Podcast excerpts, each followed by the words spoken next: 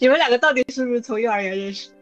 啊，朋友或者说情侣手拉手，夕阳之下，然后在那个地方散步是非常宜人、非常舒服的。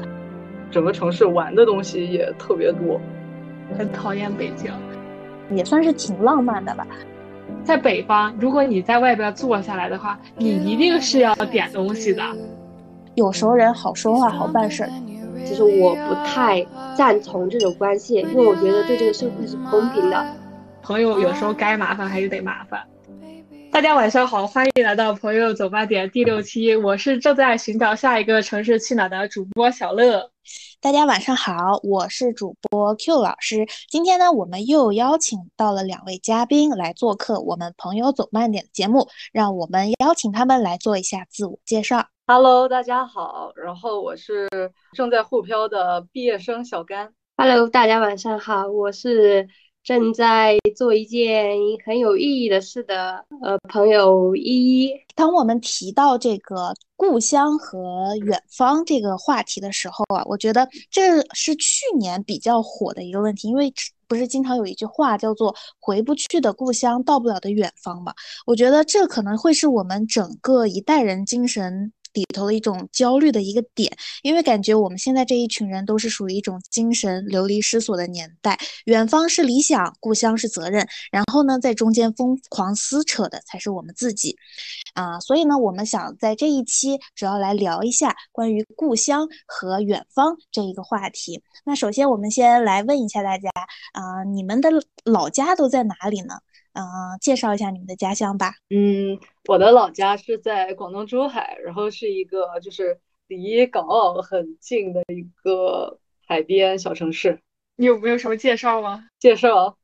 介绍什么呢？我可以介绍，让我来，我也可以介绍珠海。好，来吧，来吧。我啊，我的老家是在山西晋州市榆社县，这属于我父亲的祖籍，属于啊，但是我的户口当然也在那边。啊，但是我呢，就是生活的城市一般是在山西省晋中市灵石县，这是我妈和我爸一起共同生活的城市。呃，我们这边呢，就是众众所周知啊，山西这个面食是非常好吃的，尤其是在我去过山东一段时间之后，我真的是格外回，就是想念我们家乡的美食啊，山西的美食。我觉得我们家乡就有一个特点，就是煤矿多。但是，呃，这种普遍的贫富差距会比较大。嗯，Hello，大家好，我的家乡是云南省宣威市一个正属的小乡村，在那里山清水秀，鸟语花香。我感觉每个人到那里可能都会沉浸其中，然后流连忘返吧。我常常想，如果我有足够的钱，我可能都会回那里养老，过上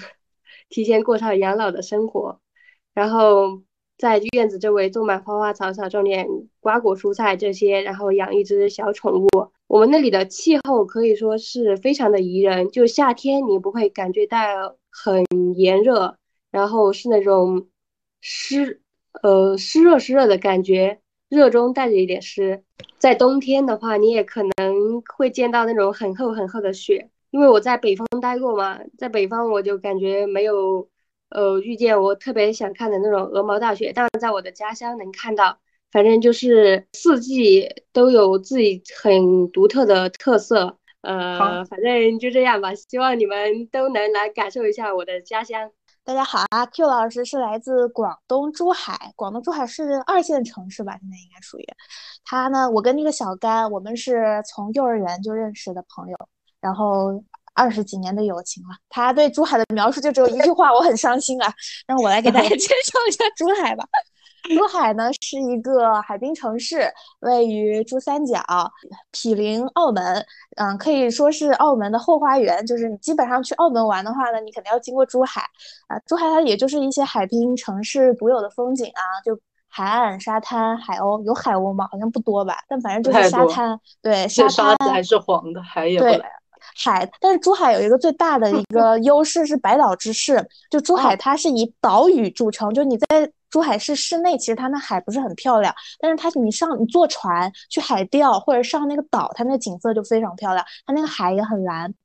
还有一个就是珠海就是椰风海运嘛，你走我们珠海有一条特别有名的路叫做情侣路，那条情侣路是一个非常非常长的一个步行的栈道，然后呢，你从那条路走上去，基本上能把珠海所有著名的景点就逛完，比如什么珠海渔女啊，还有日月贝啊、野狸岛啊、爱情邮局啊，是一条线路，你选择一个不是很热的一个傍晚，还有一个最著名的网红 S 湾，你你你可以踩单车或者走路，最好呢是就是带上你的。呃呃，朋友或者说情侣手拉手，夕阳之下，然后在那个地方散步是非常宜人、非常舒服的。珠海呢，总的面积不是很大，但人口也没有很多，相比于广州、深圳呢，也没有那么卷。整个生活城就是生活节奏呢，都是比较偏慢、偏悠闲的，比较适合养老吧，养老和旅游为主。然后呢，呃，没什么工业，然后高精尖的产业也不多。大家比较呃熟知的，应该像是格力吧，算是一个珠海的比较。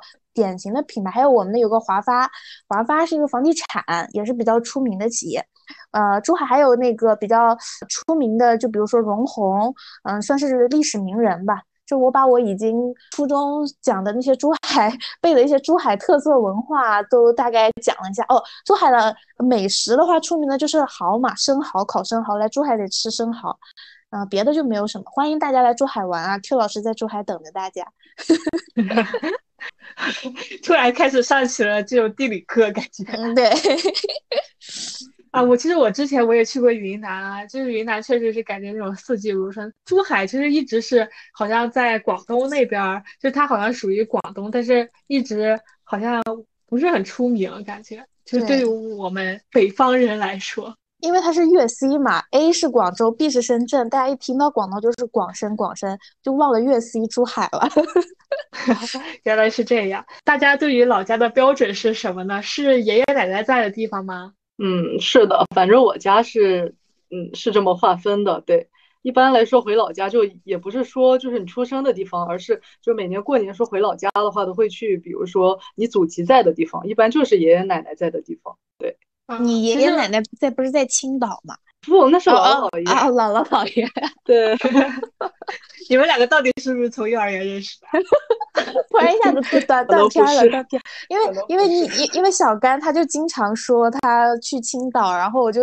本能的就觉得他那个老家在青岛了。啊，是的，是的，更频繁一点。像老家的话，一般是可能逢年过节吧，就是会会感觉更有仪式感一点。对，会回去。对，其实我对我们老家的概念也是像小甘说的一样，就是过年回家的地方。老家对于我来说，就是家里的人在的地方，就感觉还是有一种血脉联系，感觉你家里的根在那个地方。所以我觉得老家就是你根在的地方。我的来说的话，我的老家，呃，最开始可能是爷爷奶奶在的地方，因为现在奶奶不在了，爷爷在的是云南的另外一个地方。但是根还在那里，房子还在那里。嗯，我们过节过节日的话，都是回呃，应该说是老家，对，就是老家，因为爷爷在那里，现在不算老家了。我感觉我跟大家感。感觉不是很一样啊，呃，老家如果按，因为我我这个人，我这个身份就是特别复杂，我成分有点复杂，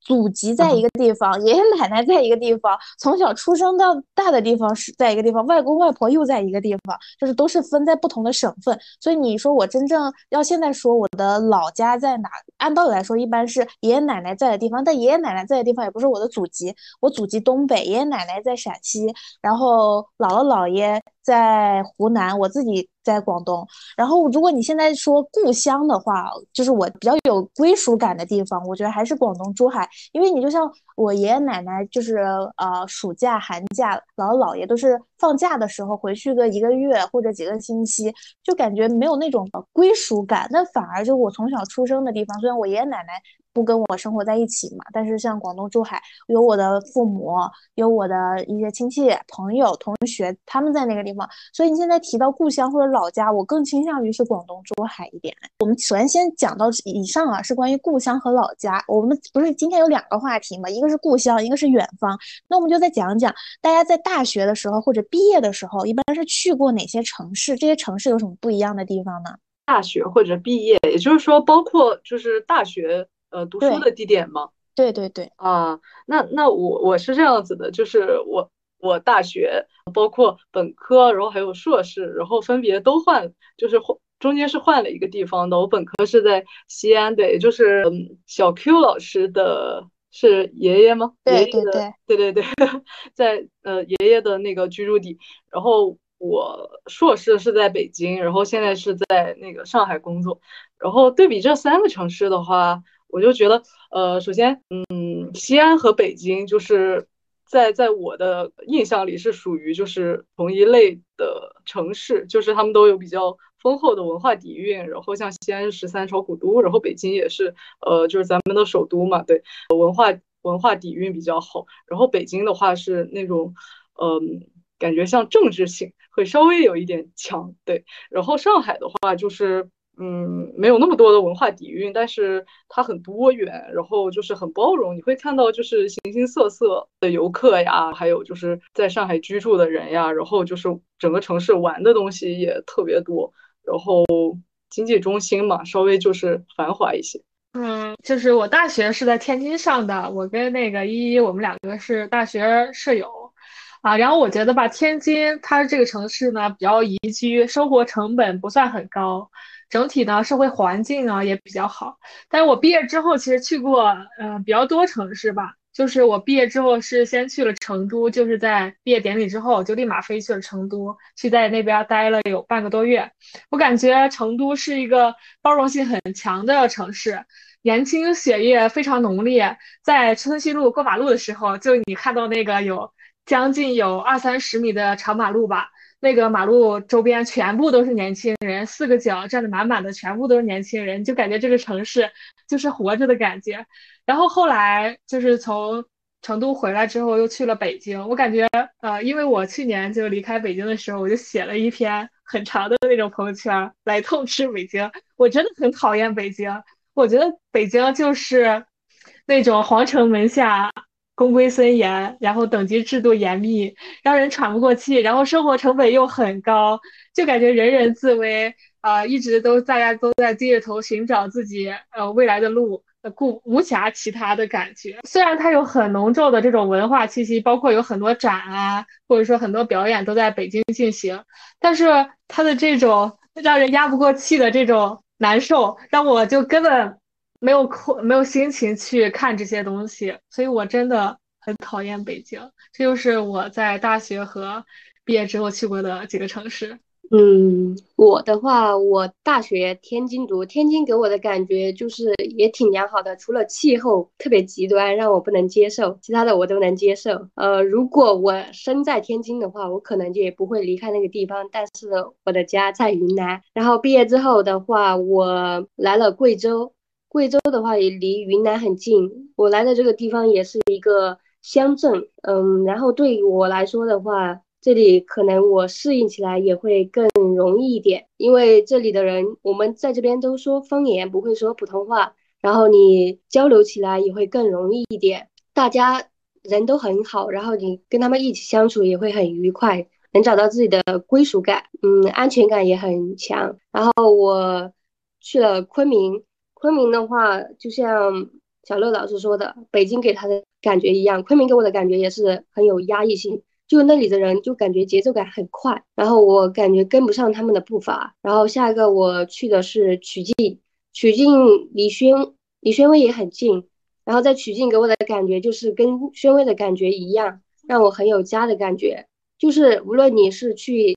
呃坐公交还是坐呃去逛商场，就是你遇到的人。你跟他们在一起交谈，就会很有感觉，很亲切，就不会感觉到呃紧张，然后有不安的感觉。然后下一个是西双版纳，西双版纳我去的原因是因为是爷爷在那儿，然后很多亲戚也在那儿，然后我就会去那边。嗯，给我的感觉也是很不错。不过对我来说，就是对那边的风土人情和。和当地人说的一些话，我不是太能理解，所以会给我一些不安全感。然后，如果不是爷爷在那边的话，我可能也不会考虑在那边长长久的居住？嗯，我的话，因为我也是本科研究生，嗯，是去了不同的城市嘛。我本科在南京，然后南京给我的感觉呢，也是一个文化底蕴非常丰富的城市，啊，就对比珠海，我经常说广东的很多城市啊，就感觉像是暴发暴发户一样，就是没有什么文化。你呃跟南京比起来，就真的不是拉踩啊，就是嗯，广东虽然它经济确实是很发达，但是它的这个历史文化浓度确实是相对来说比较比江浙这边来说是相对比较。呃，低一些的，就像我在南京的时候，就很明显的感觉到南京的各种各样的博物馆非常多，还有音乐剧、话剧、艺术展，相对来说会比呃广东，就是至少比珠海会多很多。南京呢，它是呃一个。比较呃，它有比较有民国风情的一个城市吧。你可以在南京的街道上看到有一排一排的那种法式梧桐。这个法式梧桐它长得非常丑，就是它是那种开叉式的梧桐树。然后呢，当时我就很奇怪，我说为什么会是这样的？后来我才知道是那个宋美龄特别喜欢，然后蒋介石就为了她在南京的街道就种了一排一排的梧桐树，嗯，也算是挺浪漫的吧。然后呢，南京市六朝古都，它还有那个南京博物院。然后也非常值得一逛，嗯，呃，还有就南京不是还原来说是呃没下雪的南京叫南京，下了雪的南京叫金陵嘛，还有金陵十三钗啊，还有包括《红楼梦》啊，就有很多很多的历史典故，啊，还有鸡鸣寺啊，嗯，还有什么？我想一下啊。叫雨花台啊，南京大屠杀博物馆，反正南京的各种各样的景点非常多。然后包括我接触的南，就是在江苏南京的这些同学，他们参加江苏高考的这些同学，他们语文水平也是相当的高啊。就呃呃，基本上你你跟他吟诗作对，他前面老师上课说前半句诗，他就所有江苏同学都能够直接答出后半句诗，就感觉我自己像是一个文盲。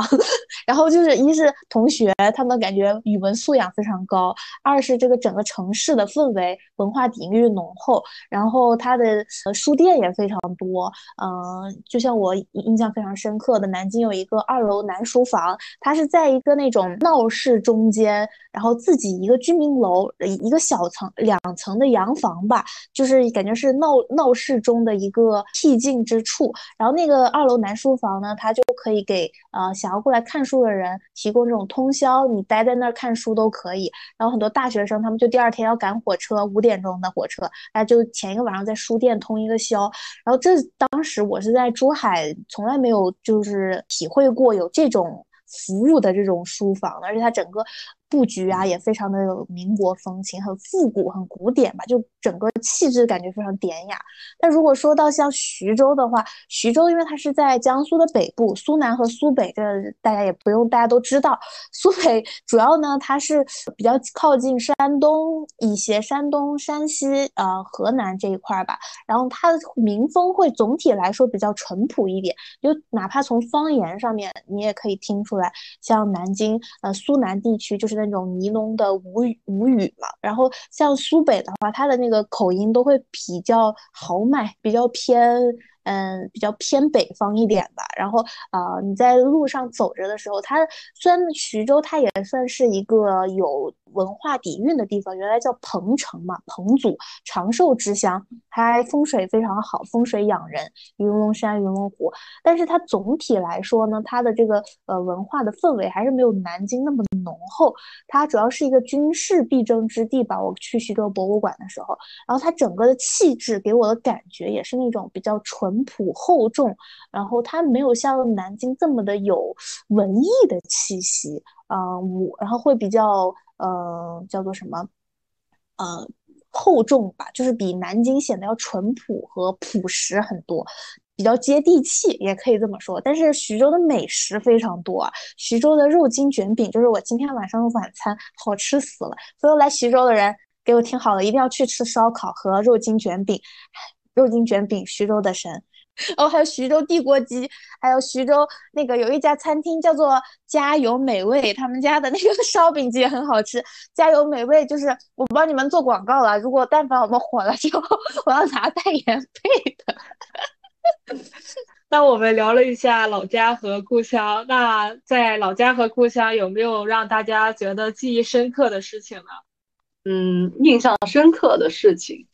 这个吧，印象深刻的事情就是珠海的这个气候特别的潮湿，就是因为我读本科和硕士的时候不是就是都在北方读的嘛，然后每每到逢年过节，然后回家的时候，第一天晚上我就会觉得床上像被泼了水一样，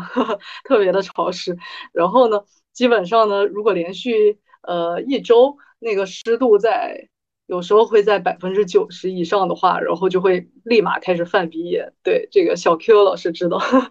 就是一犯起鼻炎吧，然后就对特别难受，基本上是嗯没办法好好那个呃工作学习。所以当有机会就是去到北方读书之后，然后我就惊讶的发现自己的鼻炎竟然好了。所以 让让自己发现自让自己有鼻炎的，竟然不是自己身体本身，而是这个城市。对。我觉得这就是珠海给我一个印象深刻的地方，当然也不仅限于珠海。对我觉得广东的城市应该就是都是类似的。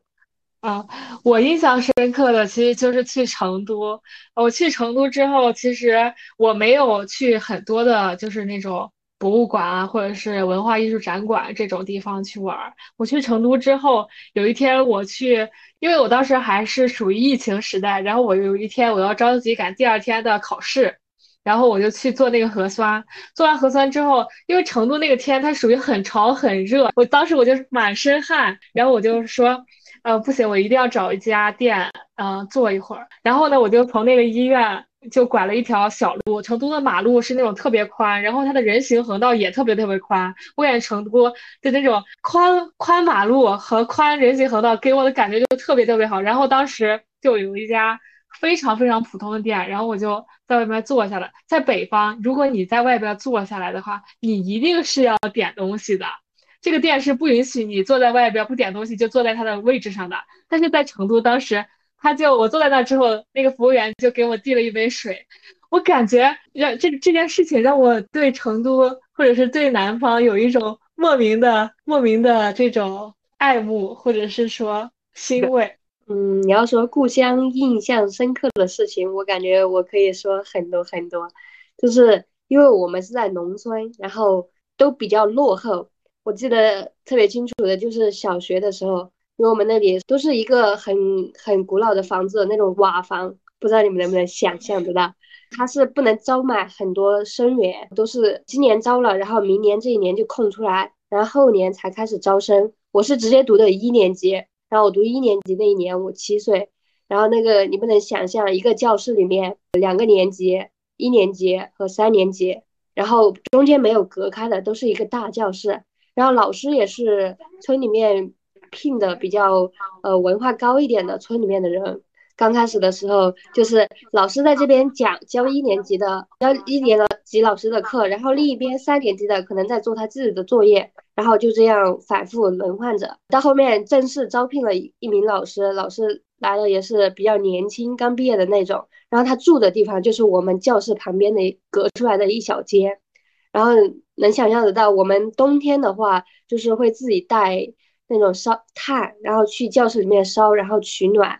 他会带着一点自家呃产出的土豆，呃马铃薯，也就是和呃去教室里面上课把火烧着，然后把土豆也放在火炉里面，下课那个呃马铃薯就烧熟了，然后我们就开始在一起分着吃，就是那种感觉很幸福，就是然后当时也不知道怎么回事，感觉这个嘴里的土豆可能胜过了任何的美食，然后到了后面一点，小学四年级的时候。我们就开始比校了，就是所有呃村的校都比到了那个村委会上去，然后就从小学一年级啊，从幼儿班、幼儿园到呃六年级的学生，他都是在那个学校，因为村到村委会的距离有的可能要走一两个小时，所以我们都是住校。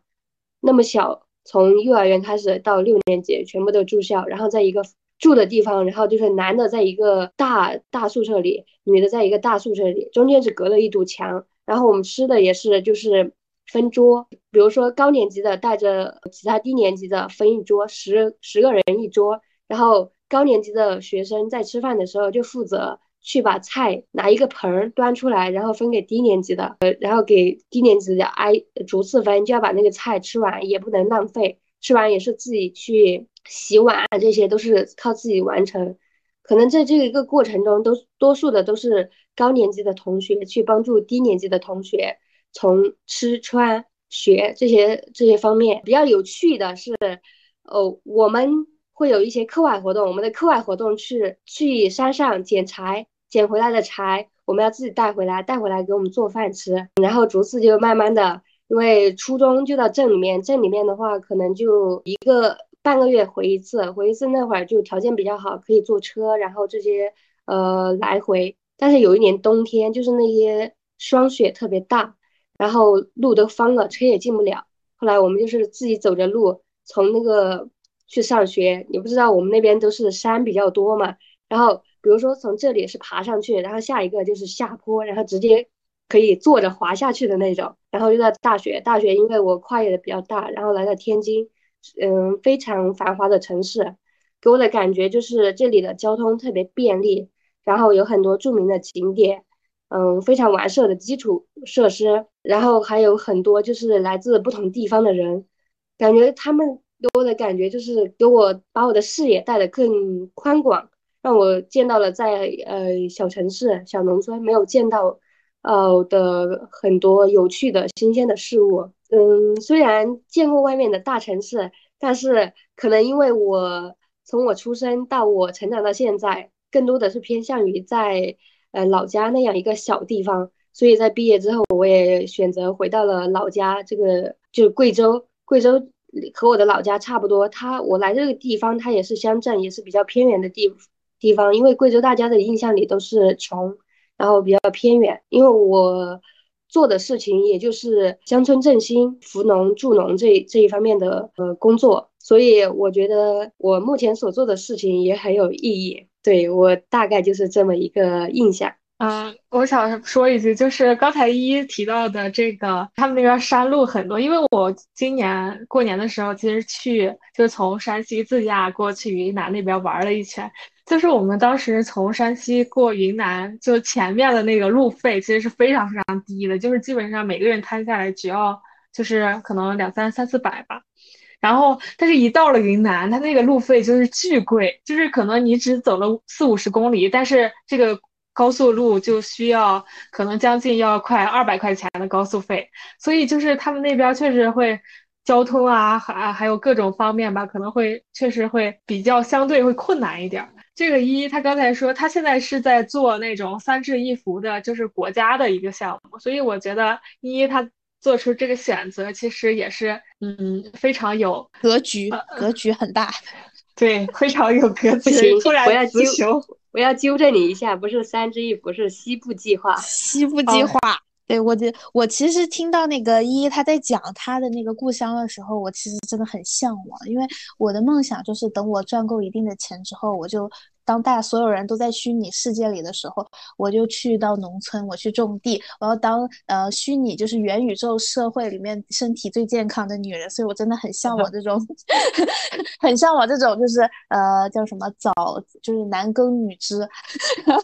还有早出晚归，日落而息，呃不是日出而息而日落而息，对日落而息这种淳朴的小农生活，这种田园生活，真的我很向往这种生活，就像。呃，因为我去，我没去过贵州，但是我之前去那个四川大凉山推广过普通话，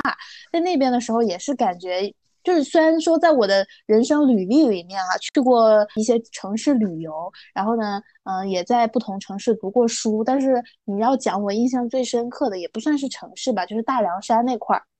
就是因为那个地方确实真的是很落后，所以我也觉得一做这个事情，西部计划非常有意义，真的。因为去大凉山的时候，你就会发现他们地方越穷越爱生，你们那些一家基本上都是七呃六七个小孩儿，然后那些小孩儿呃都是怎么说呢？嗯，灰头土脸的，然后爸爸妈妈也不管，光着脚就在路边瞎跑，然后脸是黑黢黢的。然后呢，呃，他们现在好的一点是，就是国家就是做那个教育嘛，有很多的小学建起来的。我们是做推广普通话的工作，所以我们当时就会去进行普通话调查，就基本上小学、初中阶段的那些，嗯。小朋友们，他们的普通话水平是很高的，就是至少是达到了我们能够正常交流的水平。但是像一些呃年纪大一点的，就已婚妇女啊，还有一些中年男男性或者女性，他们的普通话就不是很好。特别是很多，我觉得最让我印象深刻的啊，可能就是那边的一些。挺年轻的女性，就是她们是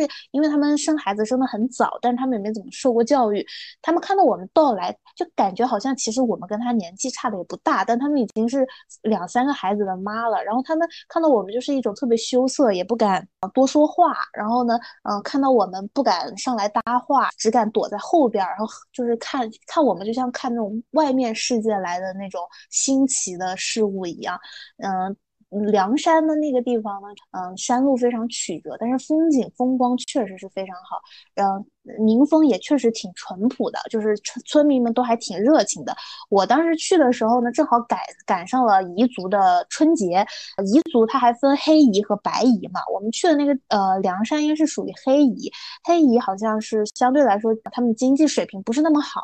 呃，他们过年就杀猪，然后当时走在那个县城上面，你就会发现旁边所有的店家都呃充斥着这种。杀猪的惨叫声，我一个晚上都没睡好觉，就听到那个杀猪的声音，然后还有猪头、猪尾巴、猪腿，还有那种血淋淋的场景，就走来就觉得非常的原始，就很久没有感受到这种直面这种朴素、野蛮和原始的生活，然后当时给我的感触也是非常大，这就是我非常印象深刻的地方。那大家觉得在就是城市中这种关系网会重要吗？你如何看待父辈中？在老家的关系网，你会因此受益吗？嗯，我觉得就是像在我家乡这种地方，其实关系网在某种程度上还是挺重要的。其实也不能说是在家乡吧，我觉得就是可能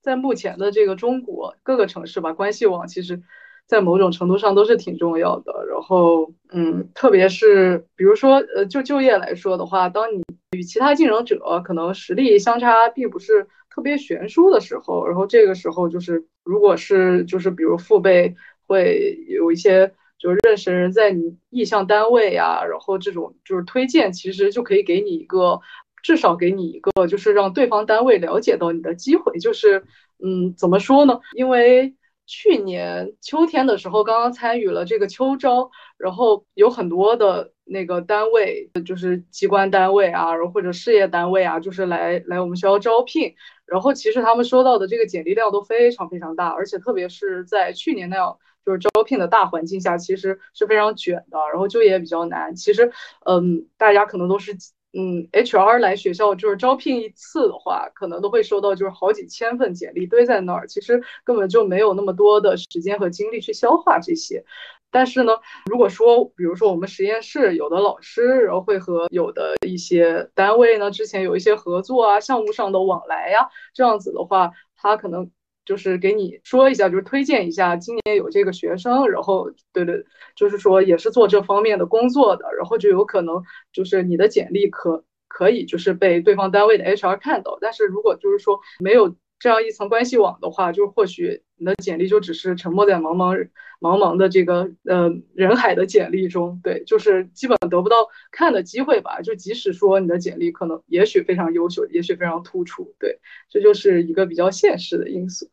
对，然后当然呢，如果说是嗯实力特别超群的呢。呃，那不说，那我相信就是，即使呢没有这层关系网的话，你在此处不留爷自有留爷处嘛，对，就是总是能找到一个就是比较好的平台。呃，其实我现在属于在老家的一个状态，所以。对大城市，大城市，我觉得小甘说的确实很有道理啊。就是目前我们面临的这种就业情况和现状也是比较惨淡的。但是对于老家的关系网来说，我觉得还是一种很奇妙的关系。就这种关系网，无形的连接起了就是我们父母那一代人，但是也属于父母那一代人冲出呃，比如说我们一个县城的这种羁绊，老家的这种关系网就是很明显的一个例子，就是在福建那边，福建那边一般都是以一个家族来发展的，就是各种各样的事业啊，包括以前我们经常听说的那种莆田莆田医院啊，甚至打金店啊这种。各种各样的事情都基本上是以一个家族来维系，来形成一个闭环进行发展的。就是传言福建人遍布全球，福建人把地球活成了地球村。就是你无论去哪，你都能找得到福建人。就是我觉得福建人真的很牛逼。客家人表示不服。啊，我觉得这种关系网对于我们九零后来说，尤其是我们九五后，它处于一个非常奇妙的位置，就是。一方面，我们又没有办法割舍掉与老家关系网的这种连接，因为我们父亲、母亲那一代人在这儿；另一方面，我们又没有因此而受益，因为我们还是想往这大城市走一走。就是我们老家的关系网其实是够不到我们呃以后要去的城市的。对于父辈来说，他们的活动领域还就是在那么一小块儿。他们有个啥事儿，比如说我们家这次修修空调。我说我要不就预约一个海尔那边的专门的维修员过来修吧。然后我妈说不要不要，让我先想一想有没有我认识的人可以会修空调的。我觉得就是这种相当程度上来说，这种关系网确实是有益处的。我以我个人来说，我非常羡慕这种关系网，但是我还是拒绝不了这种城市的诱惑。啊，结束了。嗯。我觉得关系网肯定是有益处的，因为从我从上初中开始，我爸就开始找关系，看我能不能进一个好的班级，然后遇到一点好的老师，对我的学习有所帮助。然后初中、高中都找了关系，大学当然他就够不到了。然后另外一方面就是，呃，比如说我要开一个什么证明，我爸都会从他那边的关系，然后找到一个什么人，然后说可以帮我办这个事儿。我觉得就对我的帮助都很大。你要说在城市的话，城市的话可能就从我了解的来看，比如说，嗯，我的孩子，呃，大四了，他需要实习。如果他有一定的关系，认识某个公司的老板，他肯定也会联系他的孩子，然后到那个公司去实习。我觉得对对我们来说，这个关系其实都是有益的。但就我个人而言，其实我不太。赞同这种关系，因为我觉得对这个社会是不公平的，因为我们生活的圈子都会很存在很多关系户，然后他凭他的关系进去了，那那些没有关系的人他又该怎么办？我觉得虽然我不喜欢，但是我不能改变现状，因为我觉得从从我们出生到现在，可能就所有的一系列事情都离不开这个关系。就是所办的事都需要去呃身边的关系去把它促成，对我觉得是这样。嗯，我挺赞同这个一一的这个观点的，因为中国首先它是一个人情社会啊，这是大家都有目共睹的。那在老家的话，因为我们人脉包括呃工作、出呃父母那一代那一代的人际关系、亲戚朋友，这都构成了我们一个人脉的资源，都基本上都分布在老家。所以说，当我们选择回到老家工作的时候，有一个非常大的好处，就是我们可以去利用身边的人脉资源，然后通过这种关关系网络，在我们日后的包括求职，就像小甘之前说的，呃，你在。招聘叫秋招、春招的时候，你可能会有一定的优势，因为你有认识的人愿意去引荐你。然后还有包括你哪怕入职之后，因为有一些亲、有一些领导可能是你们朋友的朋友或者是熟人，他也会给你一些工作上指导和帮助，甚至是升职加薪这一系列的。然后，那你在生活当中的话呢，你看病的时候，你。但凡医院里有认识的人、有熟人，那你挂号可可能就可以挂一个更好的专家号，或者你可以直接去找到那个医生，问他这个病应该怎么治。然后你在办事，比如说去银行办事啊，还有去呃机关单位办事的时候，有熟人好说话、好办事，这可以给我们生活带来非常多的益处。这也就是为什么我们在嗯聊就是故乡和远方这两个话题的时候，我们谈到故乡，呃，老家工作一个好处，最大的好处呢，我觉得除了说它可能在生活节奏方面会比较慢，还有最大的一点好处，其实我觉得就是你可以充分的利用你身边的人脉资源，可以去利用这种关系网络。还有一个点就是，这种关系网络呢，是我们不能够改变的一个当今的事实，但它并不是一个公平的。为什么说很多年轻人现在愿意去大城市，而不愿意去小城市的原因，很大程度上是因为大城市它。可能会相对会更公平一点，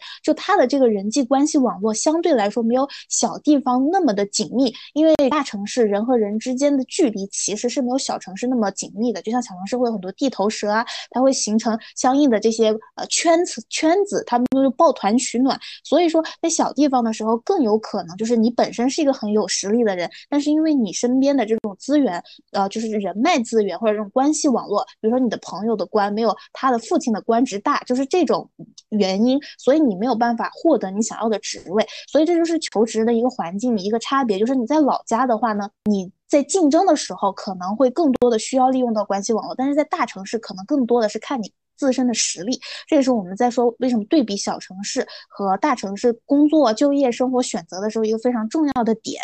那我们刚刚提到的是，呃，关于老家的关系网络是否重要这个问题。那我们再回到大城市工作，因为我们知道小甘他是在现在在上海工作嘛，就想问一下小甘，你现在在上海工作，你觉得你的这种幸福指数高吗？然后你在上海又收获了些什么呢？嗯，好的，好的，谢谢那个。Q 老师，不用谢，不用谢。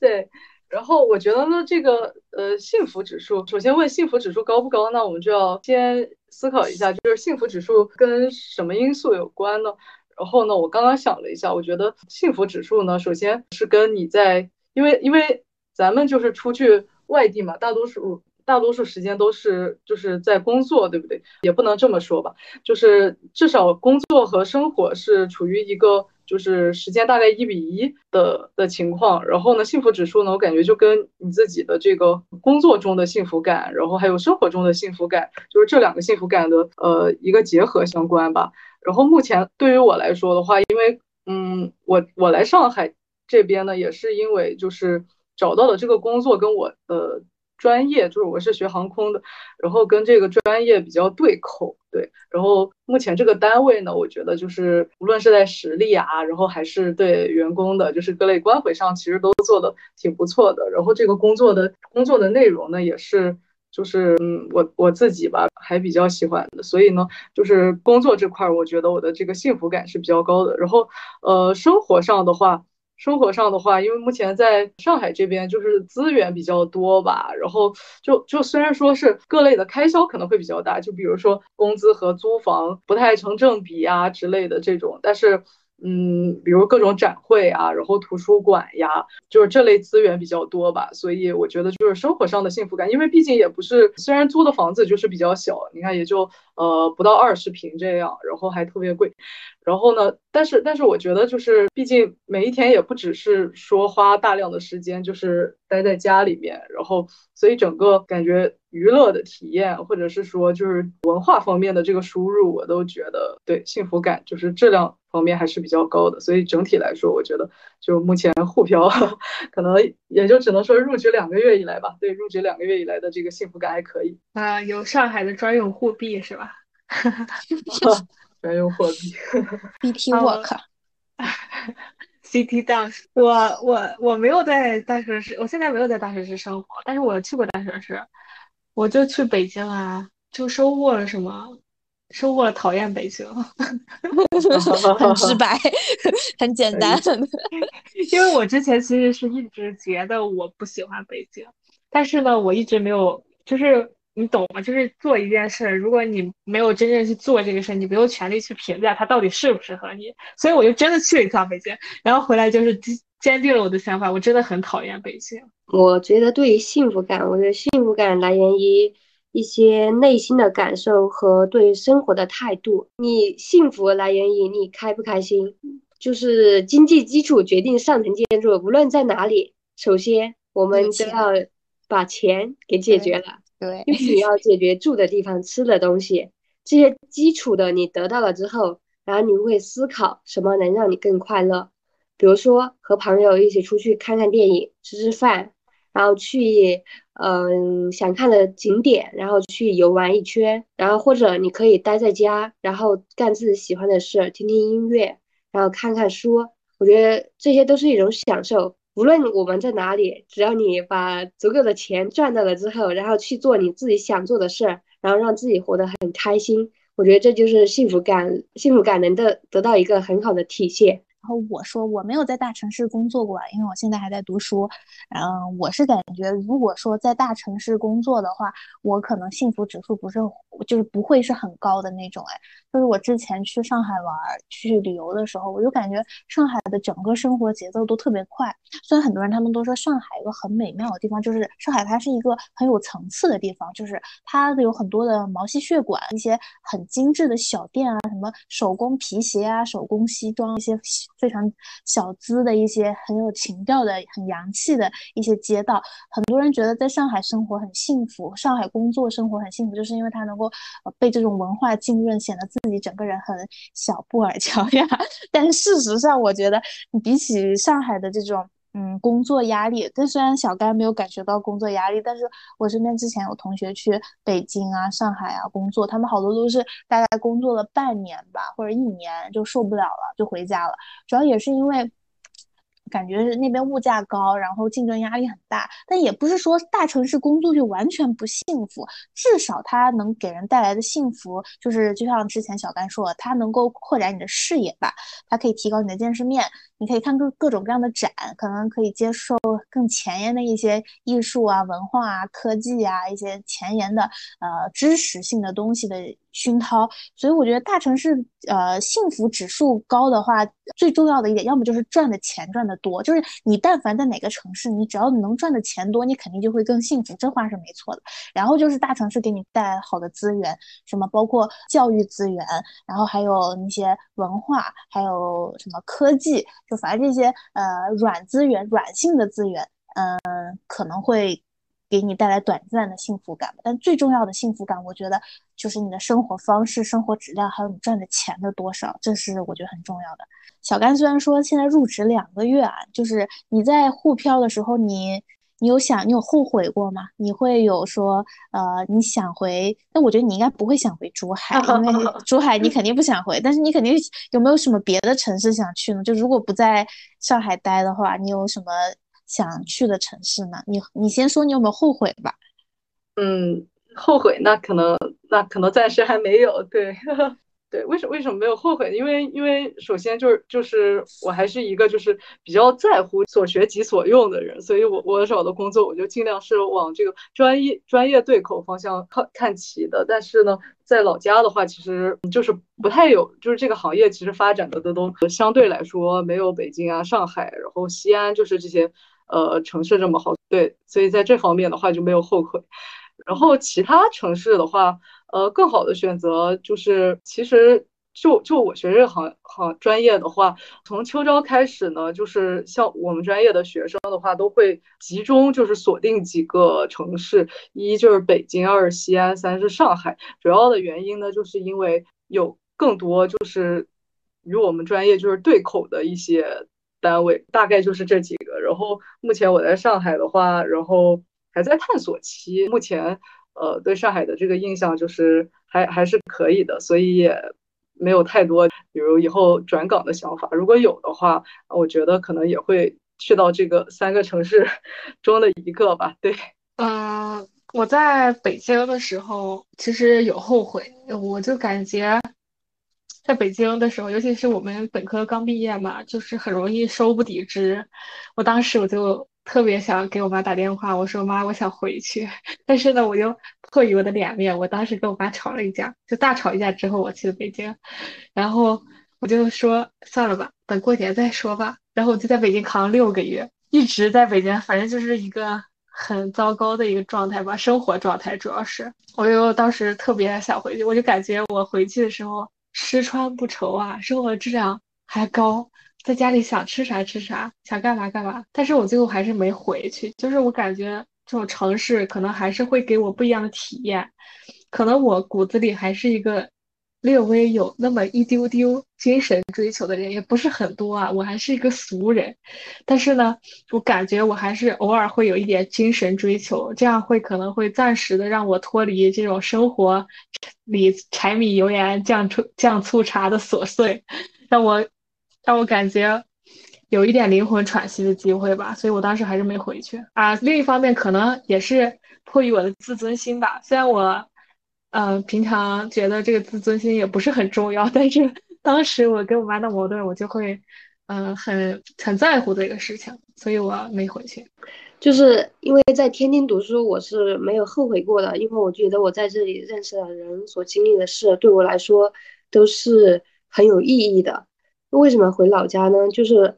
因为我是一个很恋家的人，就算和家人在一起，什么都不做，我都觉得。很幸福，很舒适。在外面虽然有朋友，嗯，几几乎都是靠朋友支撑，但是朋友他可能有时候也要有自己的家，有自己的事儿，就是没有安全感，没有归属感。在家里，就算你，比如说我现在的话，也处于一个离家远的状态，我可能一个月回家一次，然后平时我都会自己待在我现在工作的地方。但是在这里，我就觉得也比较幸福。比如说我这个星期周末我不回去，然后回去的同事他就会在回来的时候给我带好吃的，或者说就呃这周我们事情比较多，然后我们会选某一天，然后一起出去吃个饭，就不在食堂一起吃。就是我觉得这些都给我带来很大的满足。就像我朋友说的，就是现在我这个都这个工作也不是稳定的嘛，两年之后我可能也要自己寻其他的出路。然后我可能打算就是考公，然后我朋友就一直督促我学习。他说：“为什么我一直没有学习？因为我觉得我没有动力。”他说：“我为什么没有动力？就是因为我满足于现在的状态，就是有朋友可以一起吃吃喝喝玩玩，然后呃一个月呃回家一次，然后见见父母啊，见见其他亲戚朋友啊，然后在一起聊聊天。我觉得就是很满足，然后也没有太大的追求和理想，就是我已经。”满足于目前的安稳状态，但是最大的问题就是没有钱，钱很少。对，所以，嗯，我会选择回来的原因，可能就是我对现在的状态还是比较满足的。对，我想补充一句，我感觉依依刚才说的那个。就是觉得朋友可能会有家庭啊，会有工作这种事儿，因为我感觉我出门在外一般都是靠朋友，可能是因为我脸皮厚吧。但是我觉得朋友就是相互麻烦才会增进感情。如果你不麻烦朋友的话，那朋友对你来说也没什么意义。我觉得朋友有时候该麻烦还是得麻烦，因为我的性格可能就是这样，就是我在我能自己解决的时候，我就不会去求助于其他人，因为总感觉这样很。麻烦不了，可能就是性格所导致的。你就像之前，我觉得一他讲的这个几个点，我觉得是非常典型的。可能最后选择回到故乡工作的一部分年轻人，他们的心态，一是故乡呢，他虽然没有办法提供呃可能很高的这种工资，或者说他可能嗯就业机会和那个眼界之类的会比大城市会稍微差一点，但是它有一个很重要的点，就是它生活成本会相对来说比较低一点啊。包括如果你之后选择在故乡定居的话，你的育儿成本。也会相对来说比较低一点。还有比如说你的人文关怀，你身边有各种各样的朋友，在你需要的时候可以提供一些支持和帮助。这个我觉得也是为什么很多年轻人现在会选择回到故乡工作的一个很重要的原因。但是我觉得肯定也会有后悔，就是因为工资低嘛，谁会跟钱过不去呢？如果你工资能有大城市那么高，然后呢，你又能够呃共享就是这种。嗯，交际的这种氛围就是熟人多，然后朋友之间相互关怀，鱼和熊掌它不能兼得，所以说我就觉得。嗯，肯定无论是哪种选择，就选择在大城市，还是选择在老家，它肯定都会有一些好的地方和不好的地方，肯定或多或少会有权衡吧。但是更多的还是你得看你自己今想要的是什么。像小甘，他可能会觉得我啊，我需要我的专业对口，我需要提高我的专业技能，所以我就会选择一些能够帮助我个人成长、自我价值提升的地方。而这个一呢，他可能会觉得啊，我需要的是啊，能够离家乡更近，能够得到亲。亲人朋友的支持和关怀，这对他来说是更重要的事情。每个人心中重要的事情是不一样的，所以这种选择，我觉得它是没有好坏之分的，更多的是个人心中的一个倾向性的问题吧。然后我就想问一下，呃呃，现在年轻人嘛，不都说逃离北上广深，逃离北上广深，嗯，但现在还是会有大部分的，就是呃年轻人往。北京、上海、广州、深圳这些地方漂。那你们是怎么看待这些北漂、沪漂、深漂的？就是你们如果说一个身无分文的人，他选择去大城市打拼，还有一个中产阶级，他选择去大城市打拼，和一个本来就富甲一方的人，他选择去大城市打拼，你们觉得就是这三种不同的人群，他们是否适合移民，以及他们在大城市移民的时候，他们的生活成本以及生活质量会是怎么样的？这个有点抽象了，大家就是发挥一下想象力。小甘。确实有点抽象，这个难题抛给了我。对，嗯，我觉得是这样子的，就是呃，虽然刚刚小 Q 老师就是举例了，举例了可能三种的人群，就是是是根据就是目前的这个生活可以说是生活条件嘛，对吧？对对对，经济基础而划分的三类人群，但是我觉得虽然就是可能，嗯。在大城市漂的，就是这个人群，他们经济基础可能不一样，但是呢，呃，怎么选择呢？其实不同的人群也没有一个定论，就是我觉得这还是一个因人而异的事情，就是还是像刚刚小 Q 老师说的，就是说，呃，咱们漂的过程中呢，更看重啥？对，嗯，即使你说一个就是身无分文的人去。大城市飘着，但是要是他在这个飘的过程中，他找的工作呢，也是可以自给自足，然后同时呢，他自己对自己生活啊以及整个工作的这个价值的认同感都非常高，那那我觉得就是没有没有太大的关系。对我觉得这样子的话，他他自己的体验应该也是非常好的。但是，嗯，就算是一个就是富非常富甲一方的人去飘着，要是嗯对自己整个认同感不高的话，我觉得就是可能。在哪儿飘着，其实 并没有就是太大的区别吧。但是就资源方面来说的话，确实他可能会觉得就是大城市的资源能更满足他自己对这个生活质量的一些要求呀之类的，这种可能会有一些幸福感吧。然后我觉得这个还有一个很关键的问题在于你是否考虑到有有下一代，就是因为对我跟身边有很多就是已经有家庭的同事，就是有有聊过，然后我就发现呃。其实大家就是生活质量的高低，真的就是跟是否有下一代这个是非有非常非常直接的关系。就是特别是在大城市，如果说你没有下不考虑组建家庭，或者是说有家庭但是呢没有孩子需要抚养，再再或者说你有孩子需要抚养，但是你不鸡娃，对这种情况的话，就是可能你的工资就是足够生活，然后实现小康，其实嗯就。也也挺快乐的，然后呢，但是如果你是一个就是鸡娃的家长，那这个时候呢，你就要考虑在大城市生活，你要考虑孩子不能输在起跑线上，那么这样的话，你就需要有一些学区房呀，然后去读好学校呀之类的，就是种种的这种压力吧。就我身边的朋友来说的话，就是首先要买学区房的话，在这种大城市学区房的话，就会嗯价格异常的高，而且很有可能还是一个老破小，就是说品质。并不一定就是很高，但是价格奇高。然后其次呢，就是现在的小孩就是卷的都越来越厉害了。就是比如说你你想上个好高中，那你就得先上个好初中；上个好初中就得先上个好小学。那上个好小学呢，你对，但是为为了小学呢就能嗯准备上个好初中，那你就需要就是报各种呃，比如一些竞赛班呀，甚至我现在就是身边的小朋友都有小学就开始学编程啊，学 Python 之类的。就是这种情况出现，我就觉得其实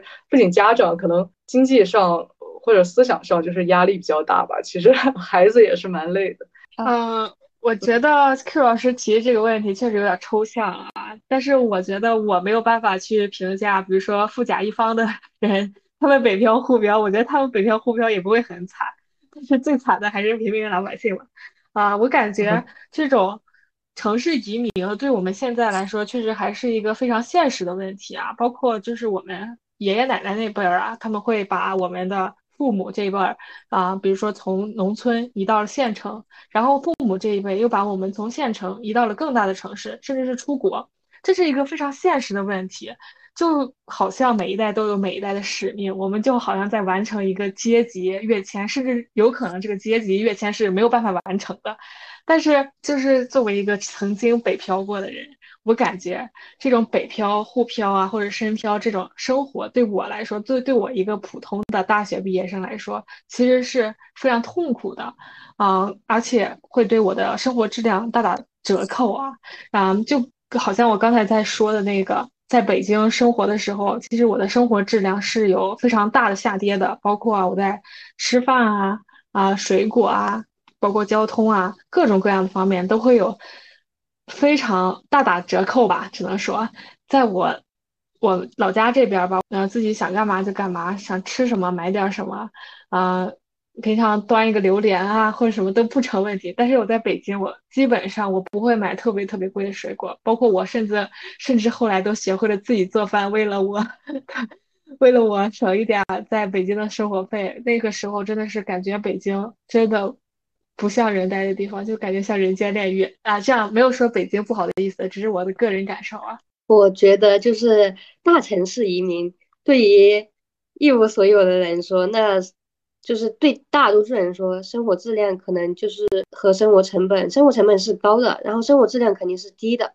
一无所有的人，他选择大城市，他可能就是反正我都一无所有了，我就抱着呃试一试的心态。如果我成功了，那我将会获得的会更多；如果我失败了，那我回来一无所有，又从头开始。但是你回来的话，你成本是低的，然后你呃所做的一切事情，可能就是带来的后果也不会受很大的影响。比如说你在大城市，就像刚才小乐说的，他在北京连水果都很少吃，就像我在天津的时候，我在学校的时候，我吃的最多的就是苹果、梨、香蕉。因为它便宜，对我来说已经是我在经常经常买的话，在我承受能力范围之内。你看我现在回来，像什么时令水果，像一些草莓呀、香蕉啊、芒果呀、荔枝呀，然后呃火龙果啊这些，我经常就是我经常都能买来吃。对我来说就就是不用去考虑太多，然后我就可以想吃我就去买来吃。所以如果选择。去大城市移民的话，对我来说，我肯定是不会去考虑的。就像我一些朋友，就像我大学同学，好多我知道都是在北京工作嘛。然后就我了解的情况来说，他们可能也就是想，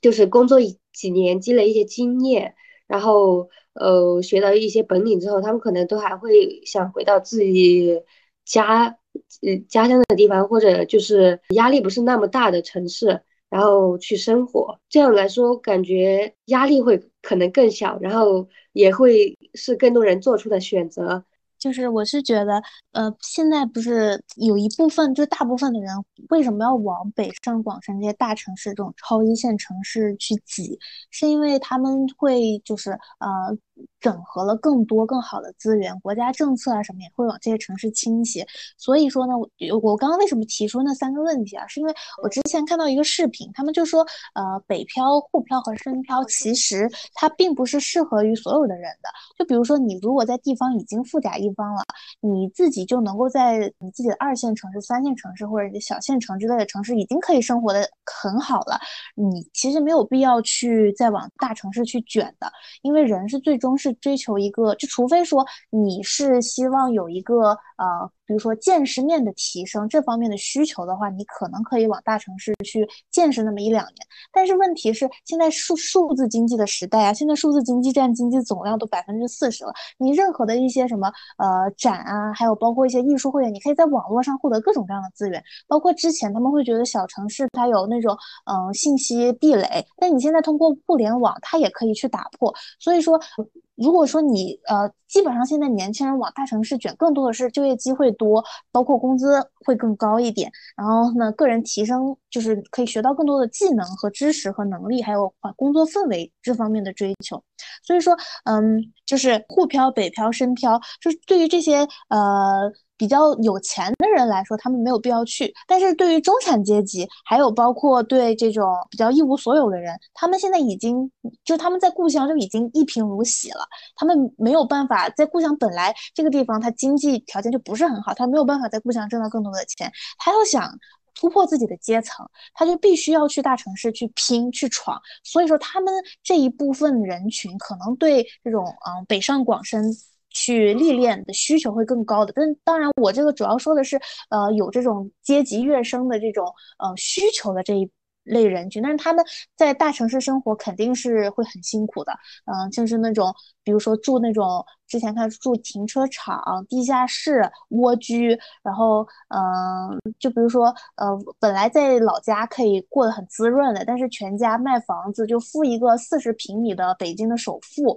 所以就是这种情况非常多，嗯，但还是取决于个人的选择吧，因为不同的人群他们会有不同的需求，嗯，就比如说本来家庭条件就很好，他就没有必要去那边大城市卷，但是如果说是呃中产阶级或者说是这种啊本来就很一贫如洗的人来说，他们想要去拼一拼，去历练历练。趁着年轻多闯一闯，多赚点钱，然后实现自己的这个阶层的提高也是有的。但是大部分啊，我感觉这种要实现提升，读书是一个更好的出路。因为你如果真的是你没有一个很好的文凭，你在大城市确实感觉很难立足下来。然后呢，我们继续再聊，很多年轻人啊，现在毕业之后。会去，并不愿意就是留在家乡了。他们会想要去选择一个自己适合的城市去定居或者是工作。就你们当时刚毕业的时候，你们期待的城市会有一些什么样的标准？就是城市需要具备哪些资源要素啊？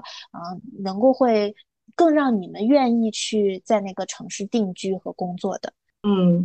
这个问题我好像就是在之前的回答中就是提过了。对对对，差不多提过了。我我的话主要看重的还是，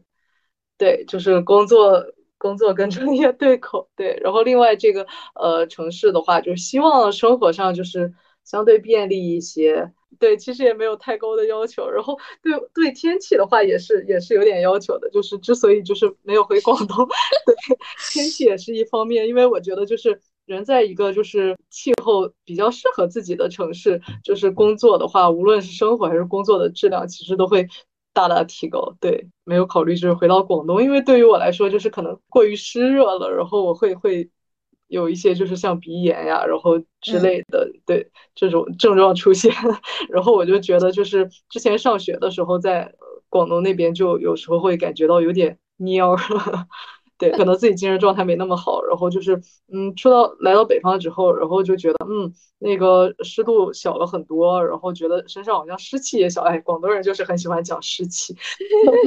对，然后感觉湿气小了，然后就是觉得每天就是神清气爽的，然后就对，觉得很舒服，对，所以可能对一个这个气候环境，然后也是有一些需求的，对，嗯，但主要还是就是专业相关吧，对。啊，我感觉还是需要快捷一点吧，生活成本和精神追求还是需要共存的。之前我在淄博玩过，然后淄博给我的感觉就是，一方面它的这种生活成本会比较低，另一方面它的文化建设也会比较好，就是有一种脚踩大地、手触星空的感觉，很适合生存。但是我感觉淄博这个地方呢，又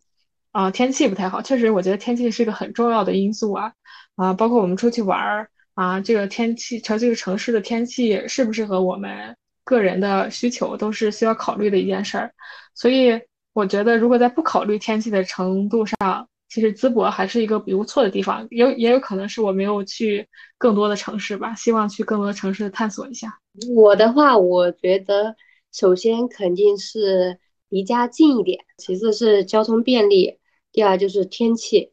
反正我说的这些条件都只能云贵川，然后嗯嗯重庆，然后广西这些地方能符合。然后我现在在贵州这里的话，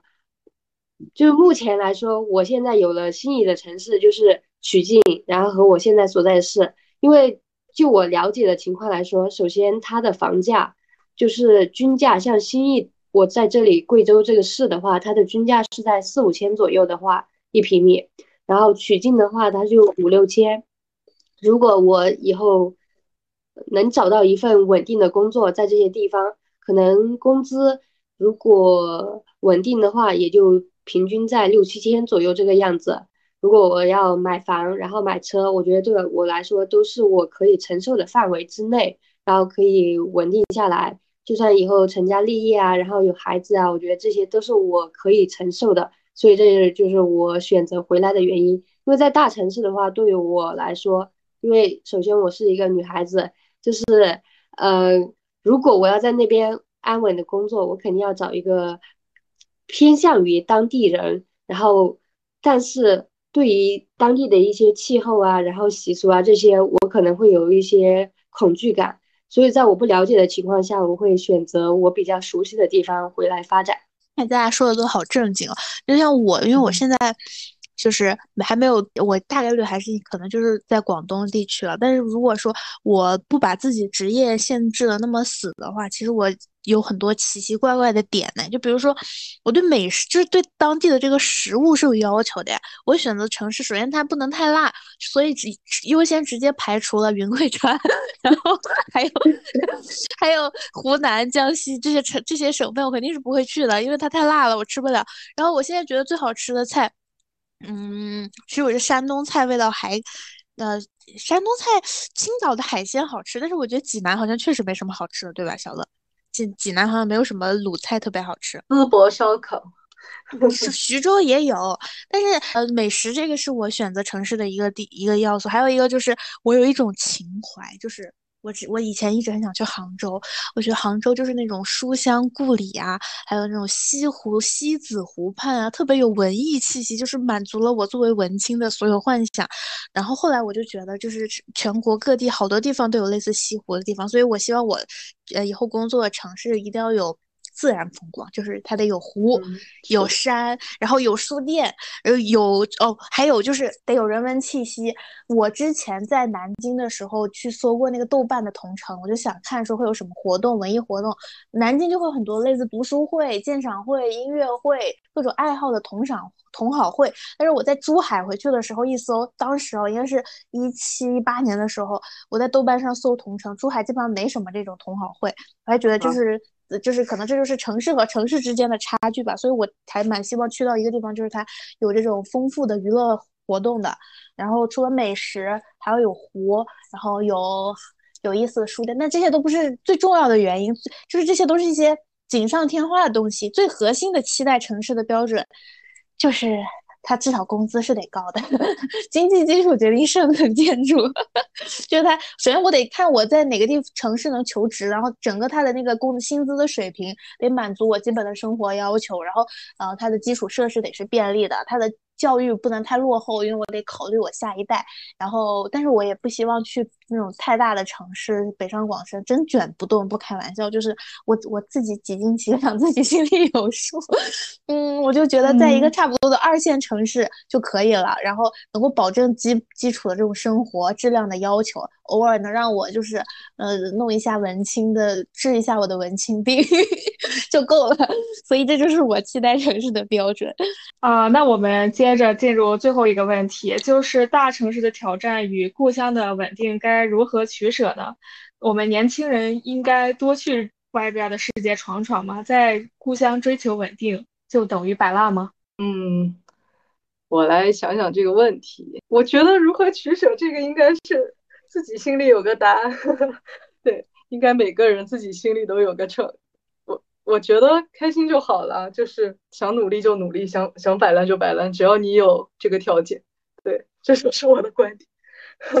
自己开心就好。嗯，其实我也觉得，就是你闯可以闯，但是你怎么闯呢？如果你身无分文的去闯的时候，其实还是比较具有挑战性的。另一个方面，还是需要考虑自己的个人能力，还有个人倾向，甚至是家庭的意见。出去闯，可能确实一方面会开拓我们的眼界，也会在这个过程中收获。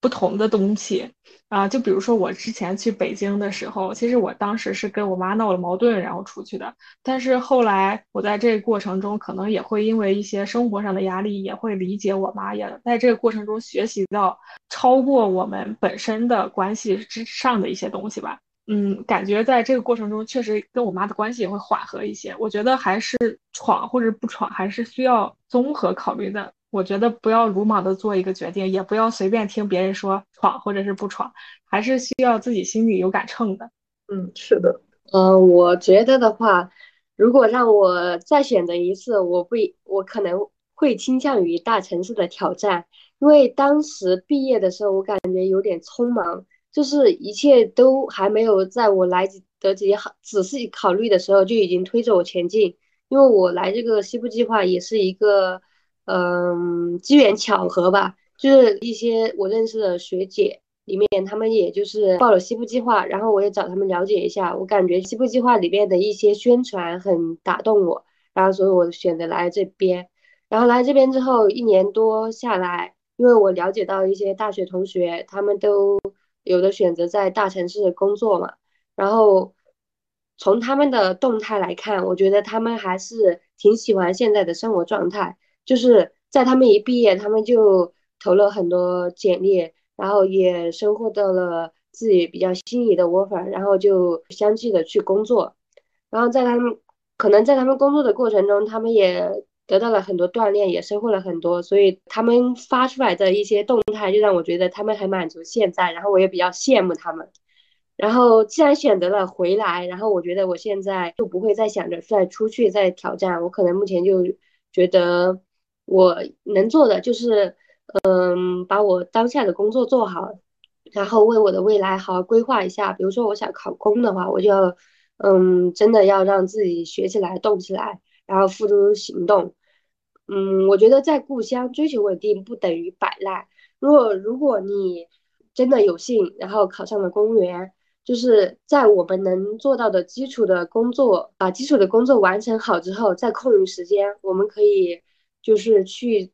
寻求一些精神上的追求，比如说你一直很想学习到的某种技能，你没有学到，然后你就可以抽时间，然后去把它学起来，然后到自己掌握它的时候，你觉得也是一种快乐。或者说你觉得你在某方面的知识有欠缺，然后我们现在网络也特别发达，你可以在网络上学习。反正在这个过程，我觉得主要是看自己，自己能不能动起来、学起来，然后提升自己，而不是说。呃，别人你看着别人，然后他每天上班下班，然后周末也不知道他在干啥，你觉得他就是一个摆烂的状态，已经追求稳定了。嗯，总的来说吧，都是要看个人吧，看个人的追求，个人的想过一种什么样的生活。我觉得，嗯，对，是这样。是的，我觉得就那个一说的非常好，嗯，人的选择永远是看你自己内心的价值排序，你觉得什么是重要的，你就去做相应的选择。别人的建议呢，都只是建议而已。为什么我们会有这种议题？大城市和小城市该如何去抉择？也是因为现在。资源分配的不均，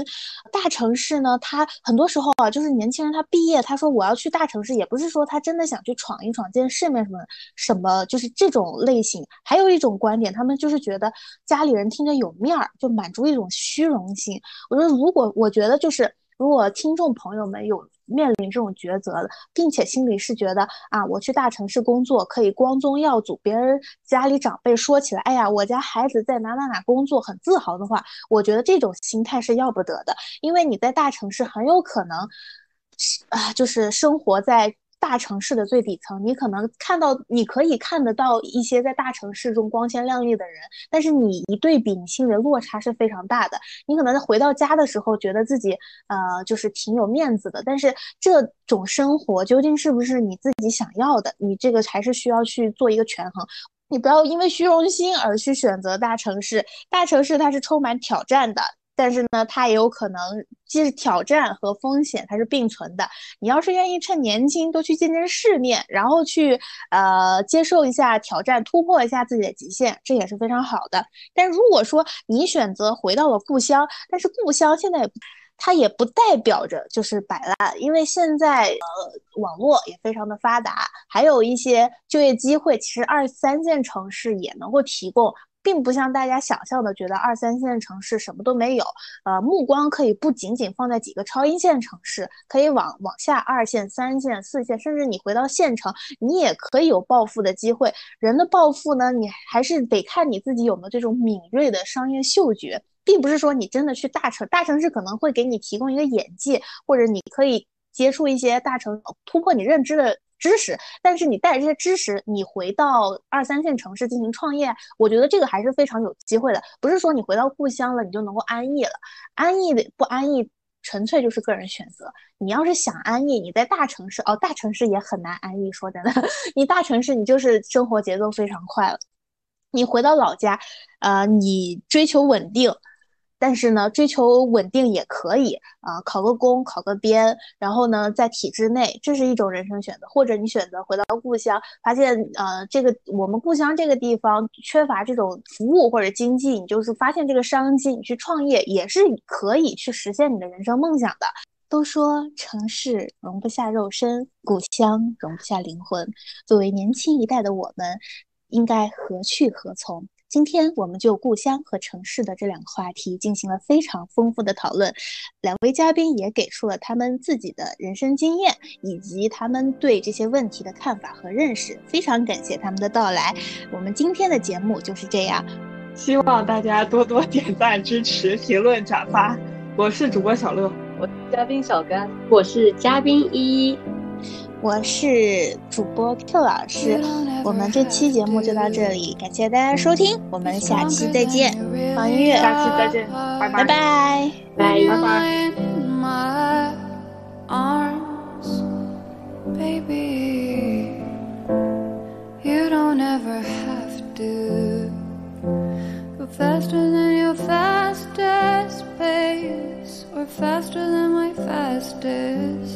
Cars.